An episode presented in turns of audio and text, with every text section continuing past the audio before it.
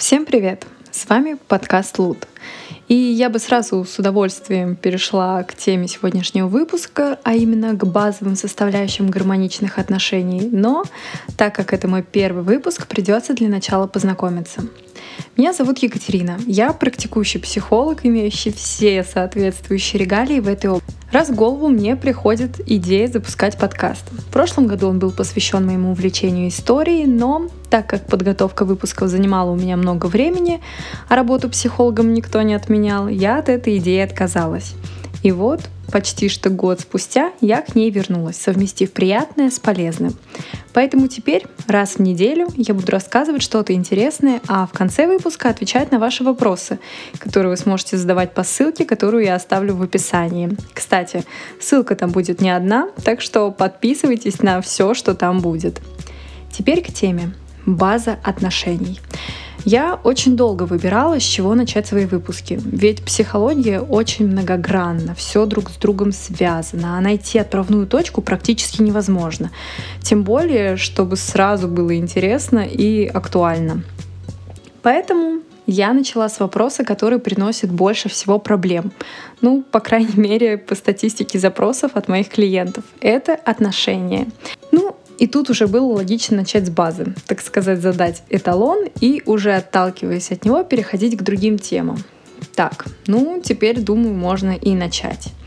На чем же должны базироваться гармоничные и счастливые отношения? Взгляд этот мой собственный и будет скорее идеалистическим, так как, как показывает моя собственная практика и работа с клиентами из моей жизни, а, нужно просто нереально много работать над собой, причем обоим партнерам, чтобы достичь подобного результата. Да и не всегда это обязательно, ведь существует такая теория, что самые крепкие отношения строятся на идеально подходящих друг другу травмах. Но к этому мы стремиться не будем. На самом деле концепция на первый взгляд очень простая и имеет всего три составляющие. Это умение уважать, любить и наличие адекватной, стабильной, высокой самооценки. Безусловно, я бы включила в этот список заботу, ответственность, понимание, физическую близость, но их я буду рассматривать в контексте любви, так как она просто невозможна без этих составляющих. Начнем с первой. Составляющей — это самооценка. Почему я выделила именно ее и начинаю именно с нее? А низкая, завышенная, нестабильная или неадекватная самооценка может разрушить все на самом раннем этапе. Каким образом? Ну, например, низкая, неадекватная самооценка, то есть принижение себя – часто идет рука об руку с низким уровнем притязаний. В таком случае выбор партнера будет основываться по принципу «ну, полюбите меня уже хоть кто-нибудь, относитесь ко мне уже хоть как-нибудь, только не одиночество». Такой союз вряд ли будет успешным, ведь недовольство неподходящим партнером будет главным фоном таких отношений. В то же время неадекватно завышенная самооценка заставит искать несуществующих принцев и принцесс, а неимение таких в реальном мире может привести к полному разочарованию в любви и одиночеству. Что дальше? Низкая самооценка создает прекрасную почву для созависимых, контрзависимых отношений, к манипуляциям, абьюзу, чрезмерной ревности, изменам и прочим радостям любви. Поэтому я считаю вопрос самооценки очень важным в создании гармоничных отношений. А, далее любовь. Когда я писала текст к своему подкасту, я поняла, что для любви стоит выделить отдельный выпуск, ведь ее сложность и многогранность не дает возможности вывести единое определение. От этого и существует множество концепций. Но начинать так сразу с глубокой философской темы я не хотела, да и не уверена в ее актуальности. Поэтому, если вам все-таки интересно, дайте мне знать. В описании к выпуску, как я уже сказала, я оставлю просто максимум способов связи, так что пользуйтесь. И, как я сказала, а, любовь, в моем понимании, невозможна без заботы, ответственности, понимания и физической близости. И главным отличием любви от остальных сходных чувств будет искренность, безвозмездность и бескорыстность. То есть все наши чувства и поступки обусловлены одним желанием сделать другого человека счастливым. И сразу небольшая оговорка. Если мы хотим сделать его счастливым против его воли или во вред себе, это уже не любовь.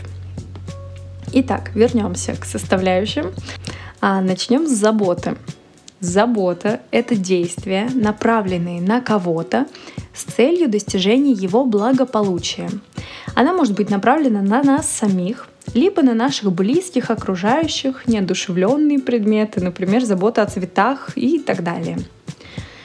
Начала я с заботы, потому что она является главным проявлением любви. Где нет заботы, нет этого чувства вообще. Два примера. Первый. Мать, которая любит своего ребенка, неустанно следит за тем, чтобы он был сыт, одет, обут, находился в полной безопасности и, по возможности, в хорошем настроении. Здесь очевидна ценность ребенка и любовь к нему. Следующий пример — это мой любимый мем, где парень неустанно пишет миллионы любовных смс, но когда девушка заболевает и нуждается в реальной заботе, сливается и пишет ей что-то типа «ну не болей там». Опять же, ценность девушки тоже очевидна и является ну, практически минимальной. Конечно, я опять внесу оговорку и пояснение. Парень ее, может быть, и любит в его понимании этого чувства, но заботе и настоящей любви он просто не научен. Ну, по разным каким-то причинам его жизненного опыта. Но отсутствие и умение заботиться не даст возможности выстроить доверительные отношения в паре. Они будут небезопасны. Что еще? Забота, как и любовь в целом, должна быть бескорыстна и безвозмездна. Если мы заботимся только для того, чтобы это делалось взамен, это неправильно. Если мы заботимся, чтобы ввести партнера в зависимость от нас, тем самым подчиняя его себе, это тоже неправильно. И если мы усиленно заботимся из страха быть брошенным, это тоже не то, что нам нужно. Надеюсь, принцип моей мысли понятен, и от заботы мы можем перейти к ответственности. Что же такое ответственность?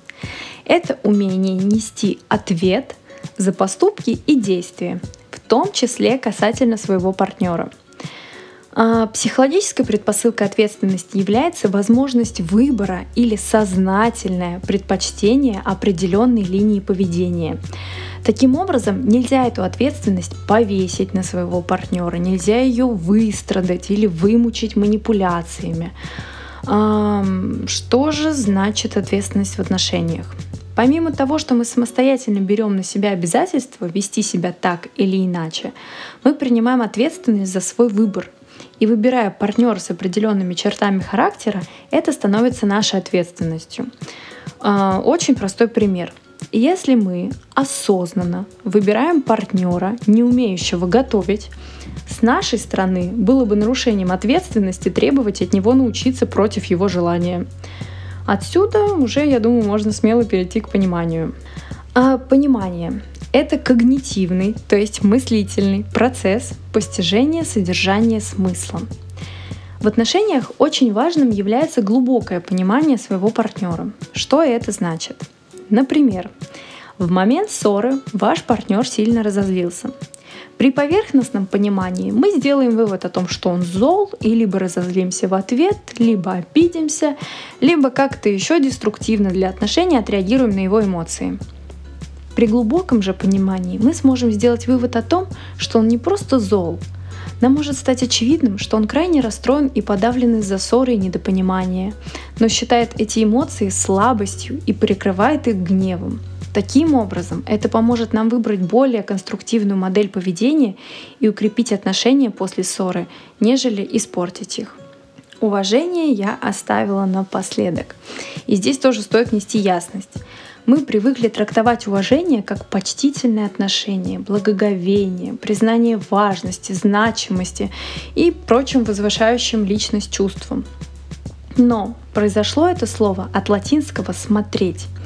Иными словами, уважать человека значит смотреть на него такого, какой он есть, уважать его право на собственные мысли, чувства, поступки, даже если они нам не угодны, уважать его самость, Таким образом, уважение исключает саму мысль о том, чтобы подчинять себе волю другого человека, использовать его или пытаться изменить и переделать. Теперь о том, почему гармоничные и здоровые отношения невозможны без хотя бы одного из этих пунктов. Хм, ну, давайте попробуем убрать самооценку. Об этом я говорила в начале и снова повторюсь. Низкая самооценка может превратить человека в раба своего партнера. Страх быть брошенным, ненужным, не заслуживающим любви будет отравлять отношения и их участников. А если этот страх будет приправлен внутренней склонностью к агрессии и властности, то дело может кончиться совсем плохо. А если наоборот, она неадекватно завышена? Наверное, каждый из нас натыкался на такого человека, который считал, что ему все все должны, и будь это мужчина или женщина, они имеют по 20, 30, 40, 50 обязательных пунктов, которыми непременно должен обладать их потенциальный партнер. А сами же они обычно с трудом соответствуют хотя бы пяти пунктам из своего же списка. М-м. Теперь попробуем представить отношения без заботы. Они могут быть похожи на рациональное партнерство или на использование одного партнера другим. Но чувство безопасности и защищенности в таких отношениях очень сомнительно. Как можно положиться на человека, которому безразлично ваше благосостояние? Или если пусть и не безразлично, но он не прикладывает даже малейших усилий для его достижения или хотя бы сохранения. Исключим ответственность, и мы снова исключаем безопасность. Человек, неверный своему слову или своим поступкам, лишает базового доверия. Почему так часто женщины страдают от неопределенности в отношениях? Переживают, не оставят ли их, или будет ли рядом их партнер сложную минуту, встречаются ли они вообще, или что происходит между ними. В этом случае уже не самооценка, а, хотя именно из-за нее женщина продолжает оставаться в таких отношениях, а здесь проблема происходит из-за нежелания или невозможности мужчины взять на себя ответственность. Вопрос глубинного понимания тоже необходим. Пример с ним я приводила, говоря о понимании. Повторюсь, сложно выстроить отношения, когда мы не понимаем своего партнера, не понимаем его поступков, его мыслей. В таком случае нам сложно о нем заботиться – раз мы не понимаем, что ему нужно и в чем заключается его благополучие. И сложно уважать его, раз он непонятен нам как личность. А как мы можем взять ответственность за выбор, если нам не ясно, что мы выбираем? И напоследок, опять же, уважение. Убрать из отношений уважение, и человек перестает быть человеком. Забота превращается в чрезмерную опеку, ответственность во властность над ним, и партнер не будет восприниматься нами как личность, а станет просто вещью, которая доставляет удовольствие и радость, конечно же, только до того момента, пока не посмеет ослушаться. Теперь, я думаю, стало очевидно, почему я выделяю именно эти составляющие, которые обязательно должны сочетаться друг с другом.